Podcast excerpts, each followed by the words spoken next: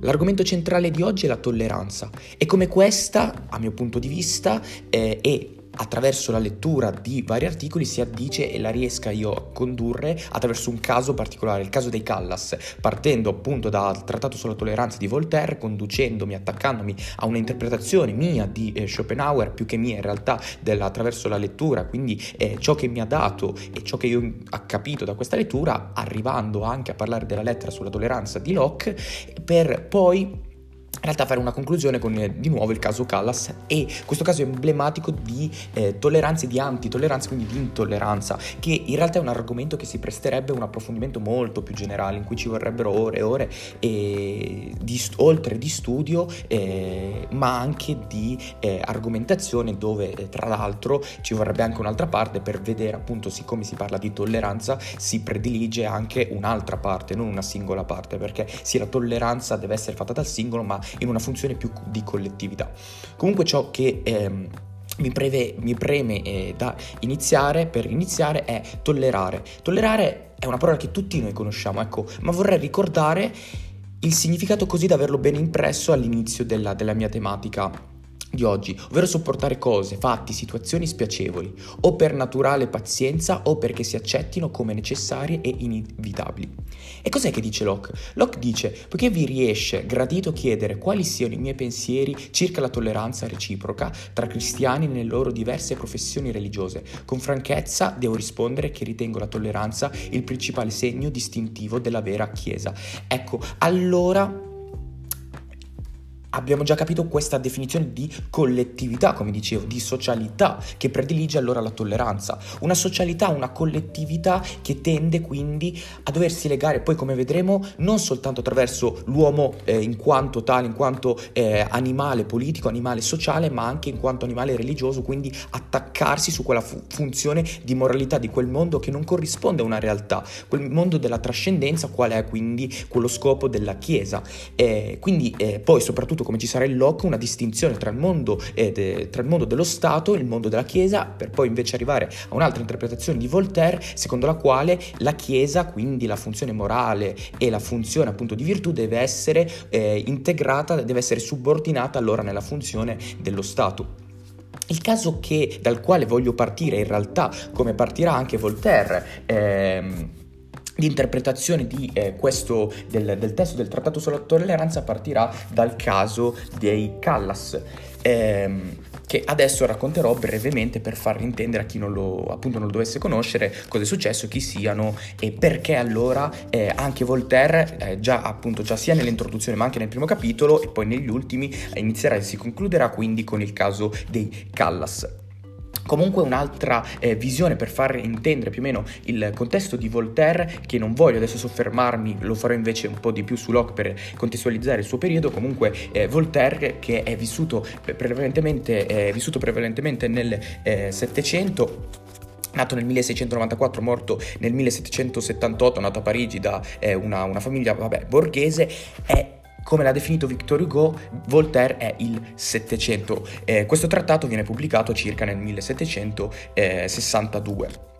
Comunque, partiamo nel eh, raccontare allora eh, la, il caso della eh, famiglia Callas. Ovviamente mi avvarrò dei, dei, dei, vari appunti presi dal trattato sulla tolleranza. Il 13 ottobre 1761 Marc-Antoine Callas, figlio di una famiglia degli Ugonotti, ecco, ricordiamoci allora eh, questa eh, loro eh, appartenenza religiosa, ovvero questa loro famiglia dei protestanti. Ah, siamo a Tolosa e mm, durante la cena, eh, nella quale ovviamente con la famiglia, con Marc-Antoine Callas, durante, poco prima della, della, fine, allora come suole fare, Marc-Antoine si, si alza e, e, e se ne va va a fare una, una, passeggiata come prima, poco prima che la cena finisse, allora lui andava eh, a fare. A quella cena c'era anche un amico di famiglia Gaubé Lava e Pierre Callas, il fratello e il padre che svolgerà in questa funzione una, un, un, ruolo centrale, Jeanne. A un certo punto la, la cena finisce, eh, Pierre Callas accompagna l'amico di famiglia eh, fuori per accompagnarlo poi al suo rientro in casa e vedono il corpo di eh, Marc-Antoine appeso, morto. Lo trovano morto. Ecco, allora inizieranno ad urlare. Arriva questa folla. E la folla appena arriva inizierà ad accusare la famiglia, la folla di valenza cristiana. Inizierà ad accusare la famiglia nonostante essa ovviamente stesse soffrendo. Inizierà lì ad essere questo processo di collettivo, un processo basato su un senso comune, non su un senso di giustizia, non su un, ge- un senso appunto basato su ciò che dovrebbe fare la, eh, ovviamente la eh, legge. E sostenevano che eh, il padre e con l'aiuto della famiglia avessero effettivamente strangolato allora il figlio. Il figlio che, secondo questa valenza comune, eh, si sarebbe voluto convertire al cristianesimo. Ah, voglio ricordare che la folla era prevalentemente costituita da cristiani. Allora, dopo questa accusa generale eh, fatta ai danni della famiglia sul fatto che essi stessero avessero allora ehm, strangolato il figlio, arriverà anche eh, David de Boisrige, eh, il eh, Beaud, eh, Beaudrige, il un, un, eh, un, uomo della burocrazia francese che ehm, senza avvalersi di un processo farà incarcerare direttamente la famiglia. Ecco la famiglia che voleva coprire e disse appunto che fosse stato ucciso perché eh, il ragazzo Marc-Antoine in realtà si suicidò. Ecco, soltanto che i suicidi non erano trattati in maniera eh, appunto tollerante all'epoca, ma i corpi venivano bistrattati, i corpi venivano fatta una veemenza ehm, morbosa nei, nei, nei loro confronti, ecco. E allora disse che effettivamente si fosse suicidato. Iniziò, eh, effettivamente fosse stato ucciso. Soltanto dopo il padre rivelò, rivelò che... Ehm, si suicidò ma eh, nessuno gli, cre- gli volle credere e allora arrivò questo processo fatto dal padre. Un processo fatto da 13, giudici, 13 giudici ai danni del padre, e dove soltanto 8 e non 5, e non tutti gli altri, tutti gli altri 5, quindi non ci fu una, una, valutazione unanime ai danni del padre, ma soltanto 8 si dichiararono ehm,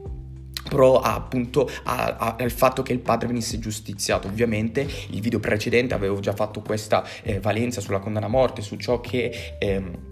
Victor Hugo dicesse sulla condanna a morte in Francia, che sarebbe, eh, eh qua siamo nel 1762, Victor Hugo lo pubblicherà nel 1829, allora la sua opera L'ultimo giorno di un condannato, quindi qua siamo proprio nel pieno delle, delle condanne a morte, quindi verrà giustiziato, verrà condannato a morte. Ma come vorrei soffermarmi un attimo è sul fatto che 8, non 13, furono eh, pro al fatto che lui stesso morisse. Un altro esempio eh, emblematico, caratteristico quindi delle condanne a morte è quello di Socrate.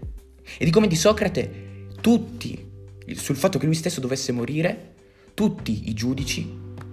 allora si dichiararono favorevoli al fatto che lui morisse. Una visione unanime. Siamo nel 9 marzo 1762 e il padre muore per intolleranza, per intolleranza religiosa. Il corpo viene, dopo varie forme di tortura, viene lanciato nelle fiamme, il corpo ormai morto. È un fatto emblematico e poco prima che il padre morisse, il padre Jean morisse, chiese a Dio e si rivolse a Dio per fargli capire a Dio che lui fosse innocente e ovviamente Dio lo sapeva a valenza di Jean e di perdonare i suoi nemici.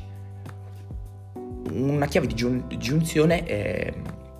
simbolica ma anche eh, parallela alla stessa valenza di Gesù che ovviamente non voglio ricordare perché tutti noi conosciamo Gesù che chiese al Padre di eh, perdonare i suoi eh, nemici. Al seguito della sua morte, un uomo che ebbe assistito alla tortura fatta da Jeanne andò da Voltaire e gli disse il fatto. E allora Voltaire iniziò ad occuparsi di questa... Ehm, di questo caso ed è per questo che pubblicò allora il trattato, anche per questo pubblicò il trattato sulla tolleranza nonostante dai primi lettori non fu apprezzato in quanto si pensava che non potesse aiutare, anzi avrebbe dovuto, avrebbe corroborato la valenza di, ehm, di, di condanna alla, alla, alla famiglia. E allora scrive, come dicevo, questo trattato eh, per parlare di questo incidente. Questo trattato che vuole toccare i cuori, ben fatti per richiamarli alla tolleranza e quindi alla società. Ecco allora che quindi vediamo il senso di questo trattato che si vuole riabbracciare al caso Callas, al caso del, di un, una, eh, una, un, forte simbolismo di intolleranza e quindi di richiamare la visione tollerante degli stessi eh, uomini. Di questo caso di un forte eh, che eh, avrà di questo fortissimo dibattito e questa fortissima eh, disgiunzione che c'è stata all'interno di un'intolleranza religiosa, perché infatti il trattato sulla tolleranza si soffermerà molto su questa visione dell'intolleranza religiosa e di come questa non abbia mai mai provocato una visione commutativa, una visione che tendeva quindi ad avvicinare ma sempre respinto. Non c'è mai stato nessun caso di guerra civile per un caso di tolleranza, ma sempre per casi di intolleranza. Perché? Perché, come dice eh, nel capitolo 2, conseguenze del supplizio di Jean Callas all'interno del trattato, perché siamo abbastanza religiosi per odiare e perseguitare, e non lo siamo abbastanza per amare e correre in aiuto. Ok, ora vorrei collegarmi a proposito quindi, come dicevo, di questa discussione, di questa follia che c'è stata all'interno di un dibattito sociale contro quindi una, un atto di vigliaccheria fatto da una folla nei, ai danni di una famiglia, la quale ovviamente per la morte del figlio, eh, che tra l'altro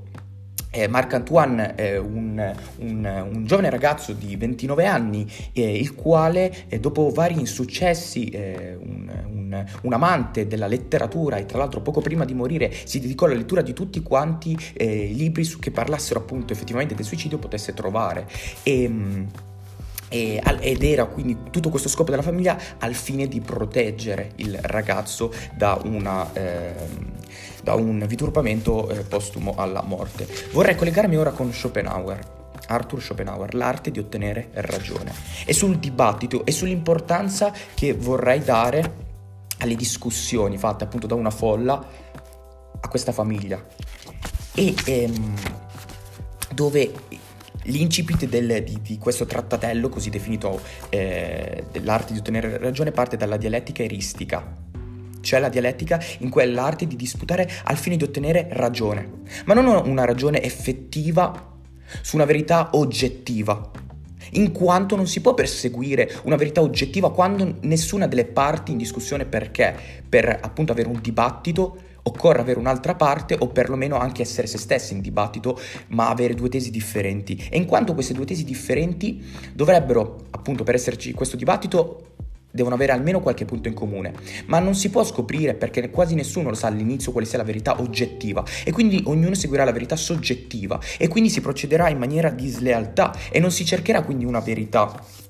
ma si cercherà il modo per trovarsi quindi una, eh, una visione di eh, interesse personale, perché quando la verità diventa slealtà allora arriverà anche la, eh, la stessa eh, vanità dove Schopenhauer dice quindi che ogni, ogni, dibattito è fatto da una dialettica naturale e da una logica, eh, da una dialettica naturale e da una logica naturale, di come la dialettica sia più fragile rispetto alla logica. Perché è più fragile? Perché la dialettica naturale, dice Schopenhauer, che eh, non viene distribuita in modo equo, ma eh, è un, un'arte che va allenata si trova anche in modo innato in noi ed è la capacità quindi di non perseguire durante un dibattito la verità, ma dell'arte di appunto tenere ragione anche effettivamente quando la ragione non la si ha, ma anche ovviamente quando in realtà la eh, si ha. Allora fa questa eh, disgiunzione tra una logica e una dialettica dove dice che la, la logica si occupa della forma e quindi dell'universalità delle, eh, dei, dei, dei, discorsi, mentre la dialettica del contenuto, quindi del particolare, cioè la, eh, arriva prima la logica per poi allora passare alla dialettica, cioè al contenuto, perché il contenuto ovviamente è una forma del particolare del, dello stesso universale, dove tra l'altro eh, Schopenhauer che eh, prese anche l'opera di Aristotele e trovò vari punti eh, non comuni, comuni attraverso i quali lui volle dare una valenza più pratica a questa visione della dialettica, cioè questa visione che appunto il senso della dialettica è l'arte del discorso, l'arte del saper parlare al modo di aver ragione e di come Schopenhauer dice è necessario parlare in tal modo, in tal maniera, non perseguendo, come dicevo e come ho ripetuto più volte, non perseguendo una verità. E non è importante questo, non viene qui descritta una visione di morale e se la morale è effettivamente corretta o no, se c'è un'etica dietro tutto questo, perché il nostro unico fine, siccome noi siamo esseri non parziali, che non cerchiamo quando arriviamo a un dibattito non cerchiamo una verità. Perché non cerchiamo una verità? Perché quando anche essi noi partiamo da una verità e allora troviamo un'altra, eh, appunto partendo da due tesi differenti all'interno del nostro dibattito, troviamo un altro che parlerà non in maniera leale, allora è giusto e allora è doveroso che eh, noi troviamo anche altre nostre materie per pararci da questa visione di slealtà ed è per questo allora che nell'arte di ottenere ragione Schopenhauer ha pubblicato 38 stratagemmi per avere o per pararsi da quelle slealtà, da quegli attacchi di slealtà. E quindi tutto questo processo fatto da Schopenhauer una sorta di difesa, la dialettica viene fatta, questa sorta di difesa o questa sorta di attacco, ma in realtà intesa più come una difesa per proteggersi, per pararsi da questa visione generale eclettica di slealtà come eh, appunto eh, dice qui in, in, questo trattato che come ovviamente voi sentite sto eh, sfogliando. Allora poi nella base di ogni dialettica come ehm, si vede a pagina 77 se io ho le edizioni di Adelphi L'avversario può avere diversi modi per confutare queste, queste, queste, nostre tesi, attraverso i modi o attraverso le vie. Ecco, allora non voglio soffermarmi troppo attraverso questa ehm, descrizione perché vi invito una, una, una lettura, ma eh, vorrei collegarmi attraverso la lettura di eh, diversi stratagemmi eh, che potrei e vorrei collegare allora, alla, a, allora vorrei collegare allo scopo eh, effettivo della, ehm, del, della questione.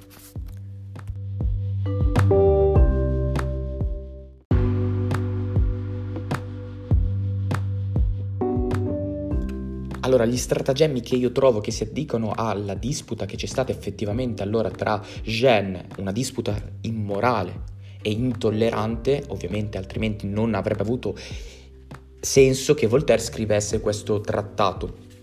Io leggo questi stratagemmi, lascio voi collegarli effettivamente con eh, una parte o l'altra della, della disputa, dove una ovviamente è la folla e l'altra è la eh, famiglia che si trova a dover difendersi da una questione in, insensata che comunque gli eh, produrrà, come si vede, la morte poi successiva del, appunto del padre, e, come in realtà vi detto precedentemente, e poi mi si vedrà alla fine l'arresto della, della, della madre insieme alle figlie. Stratagemma numero 8 dice suscitare l'ira dell'avversario, perché nell'ira egli non è più in condizione di giudicare rettamente e di percepire il proprio vantaggio. Si provoca la sua ira facendogli apertamente torto, tormentandolo e, in generale, comportandosi in modo sfacciato. Per arrivare poi allo stratagemma numero 18 che dice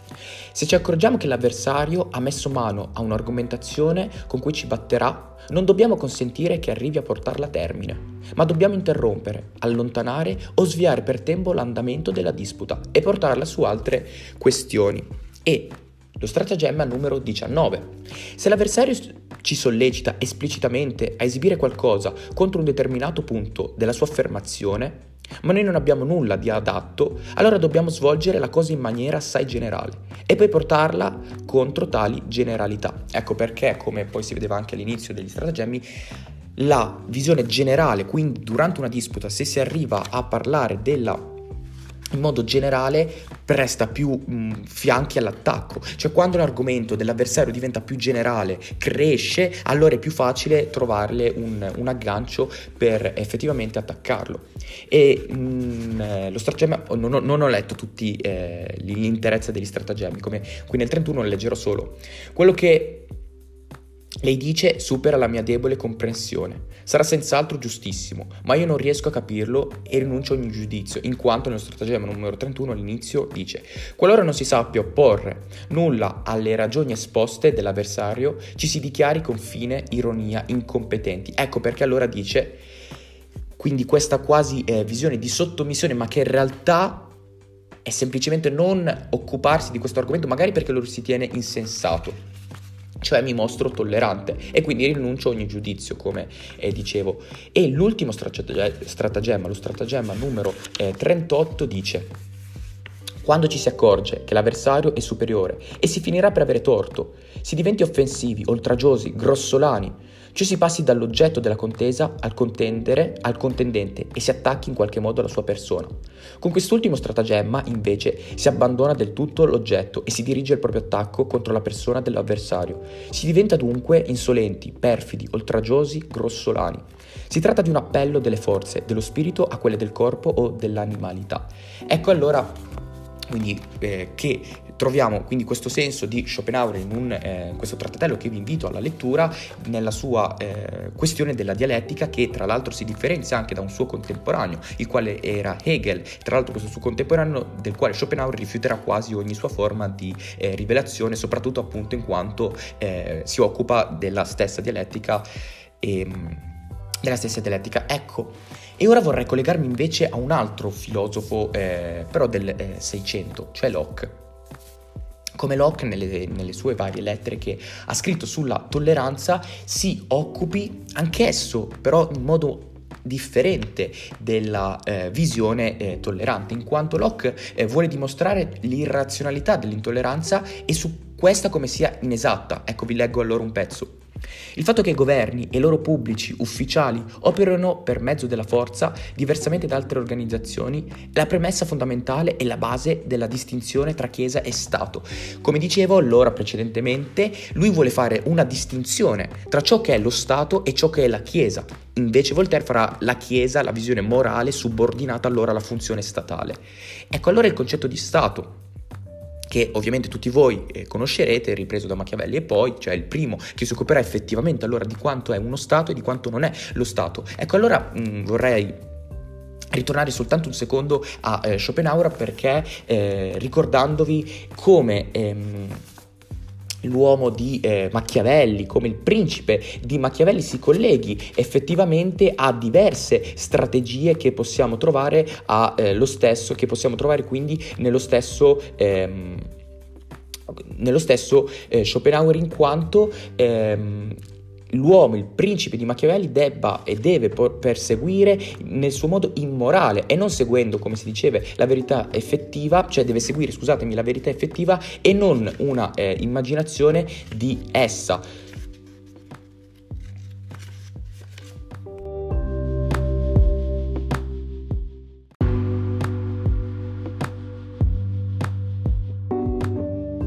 Dicevo quindi di collegarmi be- velocemente a Machiavelli come esso quindi descrive che il principe debba sfruttare, come si vede nel capitolo 3, ogni momento di debolezza del suo vicino per poterlo aggredire, perché lui, il vicino, non porrà quindi una mano delicata nei suoi confronti, quindi il principe deve prevalere, deve avere questa visione quindi anche attraverso l'arte del sempre ottenere ragione quindi non soltanto nella, nel discorso, nelle, nella tesi, nelle parole, ma anche attraverso i fatti. Ecco allora dicevo quindi dello Stato, Stato inteso e del quale si occupa eh, per la prima volta, uno de- per il quale si occupa per la prima volta è lo stesso Machiavelli. Allora il concetto di Stato, non per Machiavelli, ma in generale, a mio modo di vedere, e in realtà mh, penso al modo di vedere un po' della collettività, è questa società eh, unicamente costruita per, per, avere un fine, cioè la conservazione e questa promozione dei beni civili, cioè della libertà, eh, di un'assenza di dolori e della proprietà privata, terra e denaro per esempio. Ed è quindi è compito quindi di questa società, la quale si viene a creare, avere poi delle leggi uguali per tutte, al fine eh, che se qualcuno, qualcuno vuole provare ad avere questa differenza, cioè vuole provare ad allontanarsi da queste visioni della società, queste visioni conservative che quindi integrano eh, una, una, società eh, pacifica, allora è necessario usare delle pene affinché si possano intimorire quindi eh, questi, questi uomini. Cioè avere queste leggi precise e... Eh,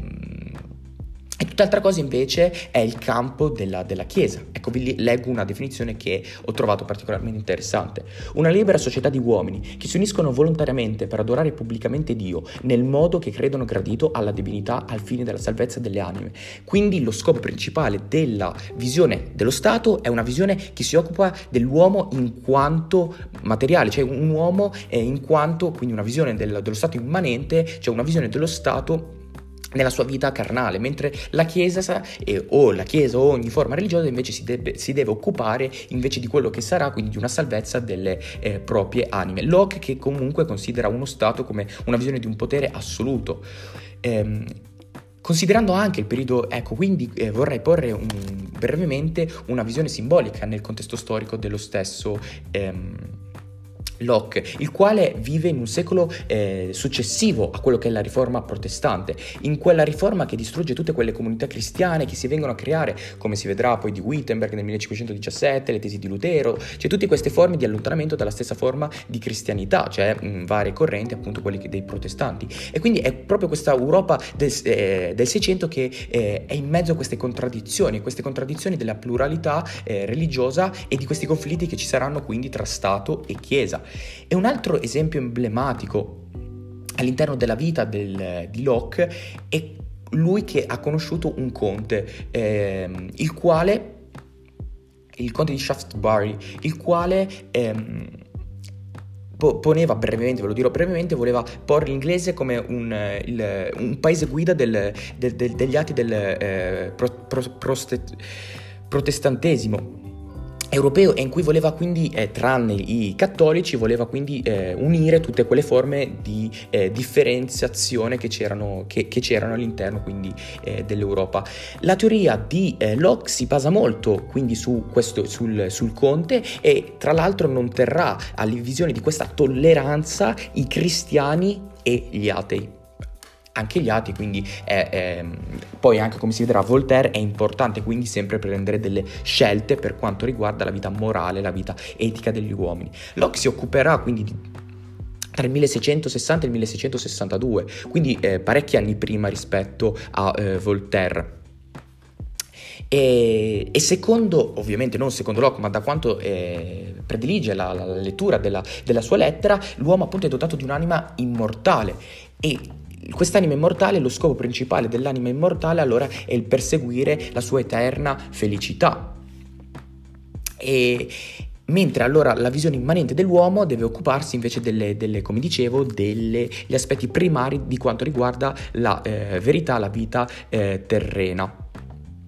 Ma eh, tutto ciò eh, che non ha a che fare invece con l'interesse del benessere della collettività, pubblico ma oggettivo invece deve occuparsi della, eh, della, della, limitata tolleranza, cioè tutto ciò che non, non, si deve occupare, quindi questa è la funzione della Chiesa, tutto ciò che non si occupa invece della responsabilità per esempio dei beni, allora deve essere in quanto tollerante, in quanto non predilige quindi delle regole così ligie da una eh, religione all'altra,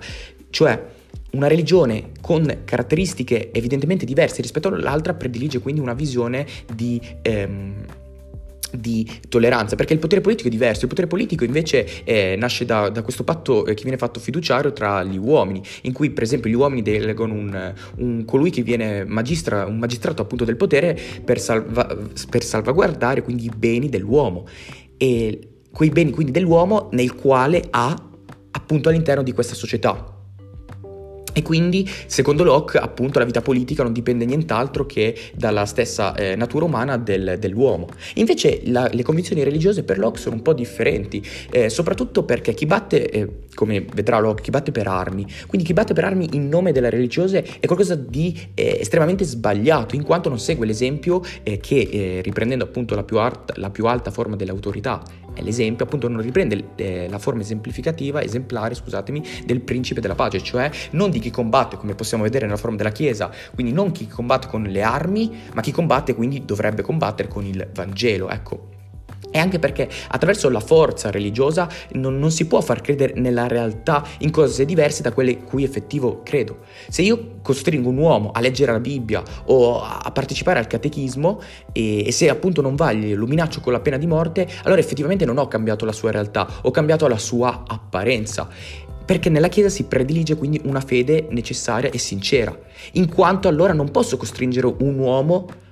ad avere tutto il potere religioso, quindi non posso collegare questa visione del, del, mio potere religioso a una visione del potere materiale in quanto allora tutti dovrebbero seguire una religiosa e se un magistrato ha un'altra religiosa, allo, un'altra religione,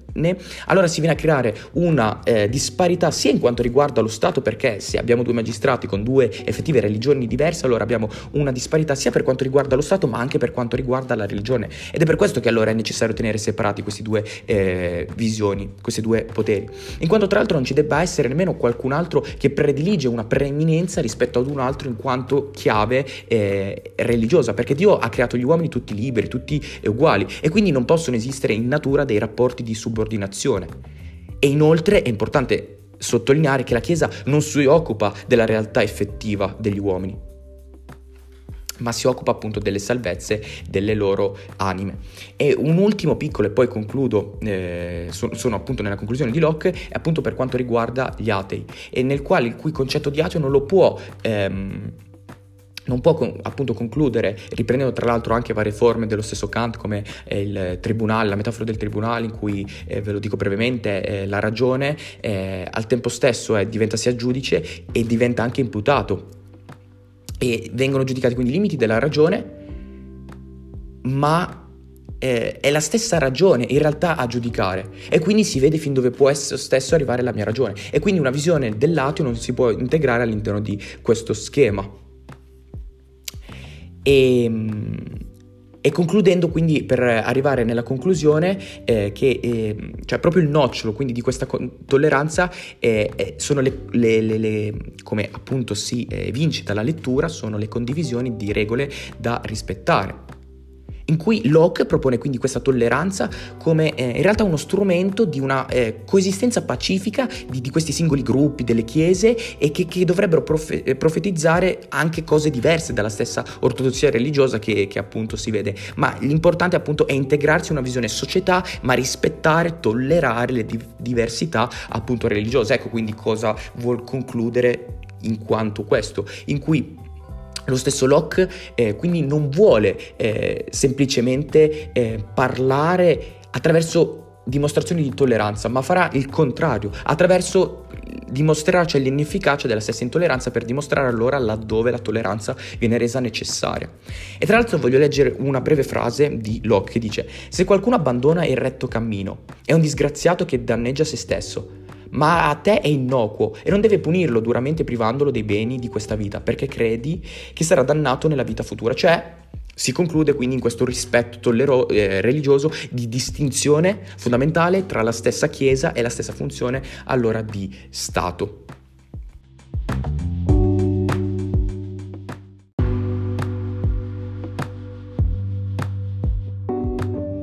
Allora, ritornando a François-Marie Arouet, ovvero Voltaire, vorrei quindi, partendo, quindi ricordandovi la diversità eh, tra la tolleranza intesa da Locke e quella intesa da Voltaire e come il primo invece la consideri come una eh, diversità dalle una dalle altre, cioè dalla Chiesa alla visione magistrale, quindi dello Stato e quindi di quella visione di una società della realtà e l'altra di una visione di una società della irrealtà, quindi una società della eh, etica, una società morale, mentre invece passando a, a Voltaire invece un rapporto di subordinazione l'una con l'altra. Il primo capitolo del quale vorrei parlare è la differenza e, e la eh, definizione che lui dà di diritto naturale e diritto umano, dove nel diritto naturale eh, Voltaire, eh, nell'incipit del sesto capitolo, dice è quello che la natura indica a tutti gli uomini. Mentre, sempre nello stesso capitolo, dice il diritto umano non può che essere fondato sempre sul diritto naturale. È il grande principio, il principio universale dell'uno e dell'altro, e ovunque sulla terra. Non fare ciò che non vorresti fosse fatto a te. Ecco, quindi eh, in questo passo ripreso dalla Bibbia, ripreso dal Vangelo di Matteo, che adesso vi andrò a leggere tra l'altro delle parti di questa di questo passo, dopo aver enunciato appunto la regola d'oro, cioè non fare ciò che non vorresti fosse fatto a te, dove si vede quindi tutto il senso dello stesso diritto, mh, dello stesso diritto quindi del, de, del, dell'uomo, del diritto umano. Dove nello stesso capitolo dice, non giudicate, così non sarete giudicati. Infatti col giudizio con cui giudicate sarete giudicati e con la misura con cui misurate vi sarà misurato. Un po- poco più sotto dice, chiedete e vi sarà dato, cercate e troverete, bussate e vi sarà aperto. Ecco quindi la regola d'oro. Quanto dunque desiderate che gli uomini vi facciano, fatelo anche voi ad essi. Questa è infatti la legge dei profeti. Ecco quindi tutto questo per dire queste famose massime eh, per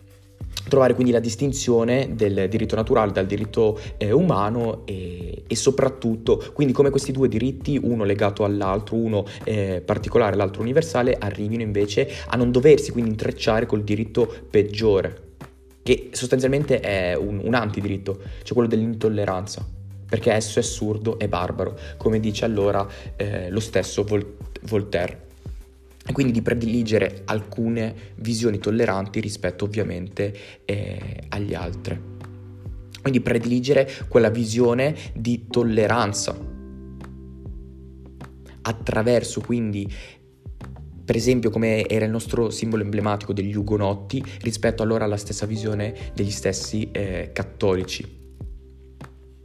e inoltre eh, Locke mos- mostrerà anche ehm, come, come, Locke, come scusatemi, Voltaire mostrerà come Locke l'inutilità delle, eh, de- del perseguitare gli uomini eh, sia nella loro visione religiosa perché appunto in questo trattato si soffermerà particolarmente sulle, sulle tolleranze religiose, ma anche allora ovviamente nelle visioni degli, degli, stati, dove tra l'altro ci saranno vari capitoli partendo dai romani, partendo dai greci, in cui si vede l'inutilità delle persecuzioni e di come in realtà questi popoli non abbiano eh, pressoché mai trovato una forma di intolleranza rispetto alle altre religioni. religioni. Ecco, allora vorrei leggervi appunto un, eh, un, un, passo del quarto capitolo che si chiama Se la tolleranza è pericolosa e presso quali popoli è permessa. E dice, alla, infine, infine la tolleranza non ha mai provocato una guerra civile. L'intolleranza ha coperto la terra di carneficine. Si giudichi subito fra questi due rivali, fra la madre che vuole che si sgozzi il figlio e la madre che lo cede affinché egli viva. E in fondo dice una parte simbolica ed emblematica all'interno della lettura quindi di questa opera che dice lettori attenti che si comunicano i loro pensieri vanno sempre più lontano dell'autore, quindi questa importanza di conversazione all'interno quindi della nostra eh, società. E inoltre, sempre all'interno ovviamente dei, dei, dei vari capitoli che mm, se avete mai letto questo, questo libro oppure se lo comprerete o vorrete mai leggerlo, abbiamo quindi questa loro interpretazione di inoltre come sia invano prendere pezzi specifici delle stesse opere e di usarli quindi al proprio fine, come si vedeva tra l'altro anche nello stesso elogio della follia attraverso un dibattito che si era fatto eh, soprattutto nella fase finale, ecco ve lo dico brevemente, di appunto Erasmo da Rotterdam uscito eh, all'inizio del 1500, quindi parecchi anni prima, ma eh, dove quindi... Ehm, questo, questo, uomo emblematico, quindi di poi anche eh, facendo, non so se conoscete l'elogio della follia dove è la stessa follia a parlare, una personificazione della stessa follia come si vede che è all'interno di ogni visione, ogni funzione umana, dove la stessa follia, eh, quindi parlando, ra- racconta di come allora i testi sacri siano stati interpretati per effettivamente uccidere gli eretici, però dove in realtà in quella parte della Bibbia non si vedeva che fossero gli eretici eh, effettivamente da uccidere, ma un'interpretazione generale fatta ai malfattori, che in realtà i malfattori in ebraico non sono sono per niente gli eh, ebrei. E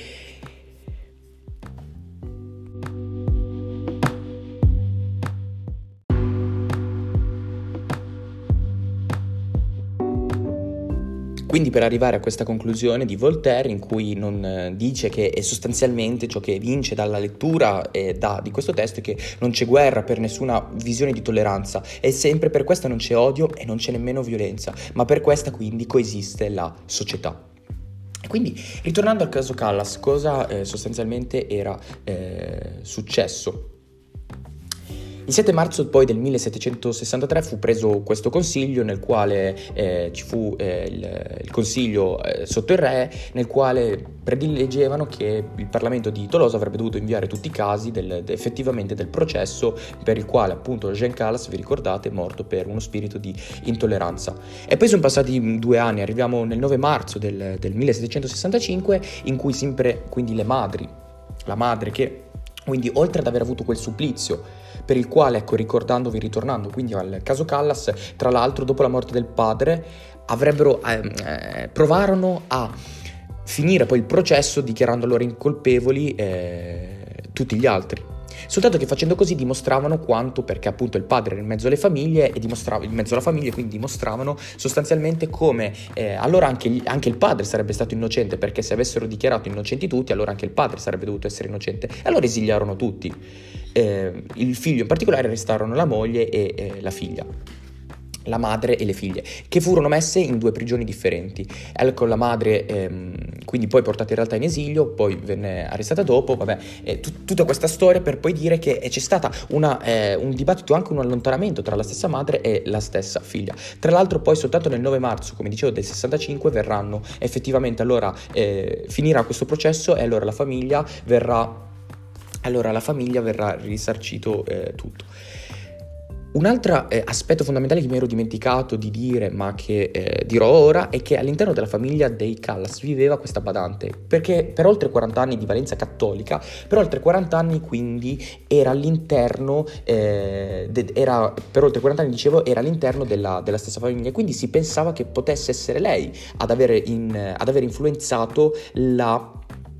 la, l'idea, eh, a quanto dicevano appunto gli altri, che vi ricordavo nel 13 ottobre del 61, Marco Antoine si era, si era ucciso e quindi eh, dicevano che appunto fosse diventato cristiano e tra l'altro gli ebbero dato eh, anche dei funerali cristiani, comunque dicevo che eh, la eh, badante si pensava che potesse essere lei allora ad aver influenzato il ragazzo a diventare cristiano. Ecco, ma la badante all'interno quindi di questa famiglia svolge un ruolo fondamentale dove tra l'altro viveva eh, per l'appunto nella, viveva nella loro viene nella loro casa e diventa una visione emblematica di come all'interno di una società, di una micro società che in questo caso può essere rappresentata dalla famiglia Callas, di una famiglia di valenza ugonotta e di come eh, ci sia all'interno una visione di comunità cristiana e di una coesione di vita fra di da, da loro, perché nella funzione singolare, nella funzione eh, della realtà coesistevano in maniera pacifica e poi nella visione spirituale allora ognuno si occupava delle sue valenze. E questo grande processo che non veniva, questa grande forma di unione eh, comunitaria, forma spirituale che invece non veniva fatta e non venne fatta e non viene tuttora fatta nella tolleranza dalle altre forme. Un altro, eh, quindi per farvi questo esempio, eh, dopo aver fatto quindi questo esempio emblematico della famiglia Callas che tra l'altro quindi eh, fu rimborsata pienamente dei danni che eh, ricevette anche se ovviamente soltanto il denaro, come ben si sa, non può eh, trovare una, un appagamento al grande dolore che ebbero provocato in, in, tutte le altre forme di ingiustizia, ma che comunque trova, quindi si è partiti con una visione di intolleranza e poi una visione di tolleranza quando poi tutto il popolo parigino trovò una, eh, una, una un'idea eh, per, per, buttarsi nel, nel, nel, tentativo più che per buttarsi, per abbandonarsi quindi al supporto della, della stessa famiglia. Prima di eh, concludere, di fare le conclusioni, vorrei raccontarvi quindi nel capitolo 19 di una relazione di una disputa eh, teologica in Cina dove eh, c'erano un, un elemosiniere eh, danese, c'era un cappellano di Batavia e, e, un gesuita che stavano litigando. E allora il, ehm, il, il l'imperatore Kanxi, siamo nei tempi allora del grande imperatore eh, Kanxi, eh, e c'è questo mandarino, siamo nella città di Canton, che si vuole occupare del perché allora questi tre stessero litigando. E il primo a parlare è il gesuita, e disse che lui aveva sempre ragione e gli altri avessero sempre torto. E allora davanti a tutti eh, questi tre uomini, dove tra l'altro il, l'uomo cinese, si, eh, il mandarino, si dimostrò tollerante nei confronti di tutti gli altri tre, dove tra l'altro lui non aveva nessuna, nessuno dei tre, quindi nessuno dei quattro aveva la religione in comune fra degli altri, ma dove il più educato e disse il mandarino di quanto eh, l'educazione fosse necessaria appunto nei dibattiti, allora lui che si mostrava il più educato e quindi il più ben disposto al dibattito di eh, tutti. E vuole sapere perché... Ehm, perché stessero litigando. Allora il gesuita gli dice perché gli altri due, eh, quindi il, il, l'elemosiniere danese e il, il cappellano, eh, non, non, volevano eh, sottoporsi alle decisioni del Consiglio di Trento. Dopo aver parlato appunto di, di, di questa discussione e di quanto effettivamente sia dato, eh, poi chiede in realtà una un, ciò che è successo a tutti e tre, lui non capirà eh, quando parlerà né uno né l'altro, nessuno dei tre, eh, lui non capirà appunto cosa, cosa, cosa stessero dicendo. E alla fine appunto gli, gli congeda e, e, tra l'altro nessuno dei tre avrà cambiato la propria idea perché poi appena il gesuita è convinto di aver vinto andrà fuori e lì incontrerà un domenicano e, e, e, il domenicano gli disse: Se ci fossi stato presente io avrei sicuramente vinto. E inizia questo battibecco fra i due. E allora vengono imprigionati, quindi il gesuita e il domenicano, e sempre lo stesso mandarino il, diceva eh, di, di farli imprigionare. E il giudice gli disse: Per quanto? E allora gli dicono: Finché non andranno d'accordo. E allora il vice mandarino gli disse che non andranno effettivamente mai d'accordo. Quindi proprio questa eh, visione di questo eh, esempio cardine della, de, dell'effettiva intolleranza, ma questo, questo, in questo trattato che è pieno di questi, eh, di questi esempi eh, simbolici per farci capire appunto l'insensatezza di un'intolleranza e invece una, una, parsimonia, una visione più eh, parsimoniosa appunto sulla quale abbandonarci, quindi sulla, sulla stessa eh, tolleranza. In conclusione vorrei farvi la lettura di di un passo, eh, penso il mio preferito all'interno quindi di eh, questo, questo, libro, che eh, alla fine nel, nel capitolo 25 dice questo scritto sulla tolleranza è un appello che l'umanità presenta molto umilmente al potere e alla prudenza. Semino il grano che un giorno potrà offrire una messe, cioè una raccolta. Attendiamo tutto dal tempo, dalla bontà del re, della saggezza dei ministri e dallo spirito di ragione che comincia a diffondere in ogni dove la sua luce. La natura dice a tutti gli uomini, io, io vi ho fatto nascere tutti deboli e ignoranti, per vegetare qualche minuto sulla terra. E quindi qua introduce il concetto di precarietà e per cominciarla con i vostri cadaveri. Poiché siete deboli, aiutatevi. Poiché siete ignoranti, illuminatevi. Ecco, la, la parola illuminatevi, appunto, eh, Voltaire è chiave emblematica dell'illuminismo, ci sarà spessissimo. E tolleratevi seppure foste tutti della stessa opinione, cosa che certamente non si verificherà mai, come appunto abbiamo visto nell'esempio simbolico del cinese, seppure non ci fosse che un uomo di opinione contraria, doveste perdonarlo, perché sono io che lo faccio pensare come pensa. Vi ho dato delle braccia per seminare la terra e un piccolo barlume di ragione per indicarvi la via. Ho pianto nei vostri cuori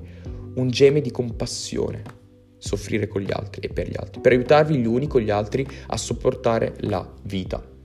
Non soffocate questo geme, non lo corrompete, perché è divino e non sostituisce i miserabili furori della scuola alla voce della natura. E in fondo alla pagina, fermatevi, allontanate le funeste macerie, che sono opera vostra, e dimorate in pace insieme a me nell'edificio incrollabile che è il mio, cioè della natura, cioè della tolleranza, cioè della, eh, della fine quindi di questa chiave. Una, una studiosa, Evelyn Hall, disse, appunto commentando questo trattato, non sono d'accordo con quello che dici, ma darei la vita affinché tu possa dirlo. Ecco, io trovo che questa frase malinterpretata data a Voltaire possa essere proprio la chiave emblematica quindi di questa visione di tolleranza e dove quindi ogni aspetto, ogni attento lettore, come, Abby, come sottolineai precedentemente, non deve prendere le frasi da questo trattato in una propria chiave per manipolarle e per diffondere ingiustizia. Perché non è ciò che vuole dare Voltaire. Il suo trattato serve per svegliare il lettore. Come diceva lui semina per poi lasciare noi la raccolta. Quindi noi dobbiamo maturare, dobbiamo crescere al fine quindi di trovare questa visione del mondo della tolleranza che non si addice e non troverà nessuna visione dimostrativa e non troverà nessuna visione di pace e nessuna visione quindi in una chiave dell'intolleranza. Grazie.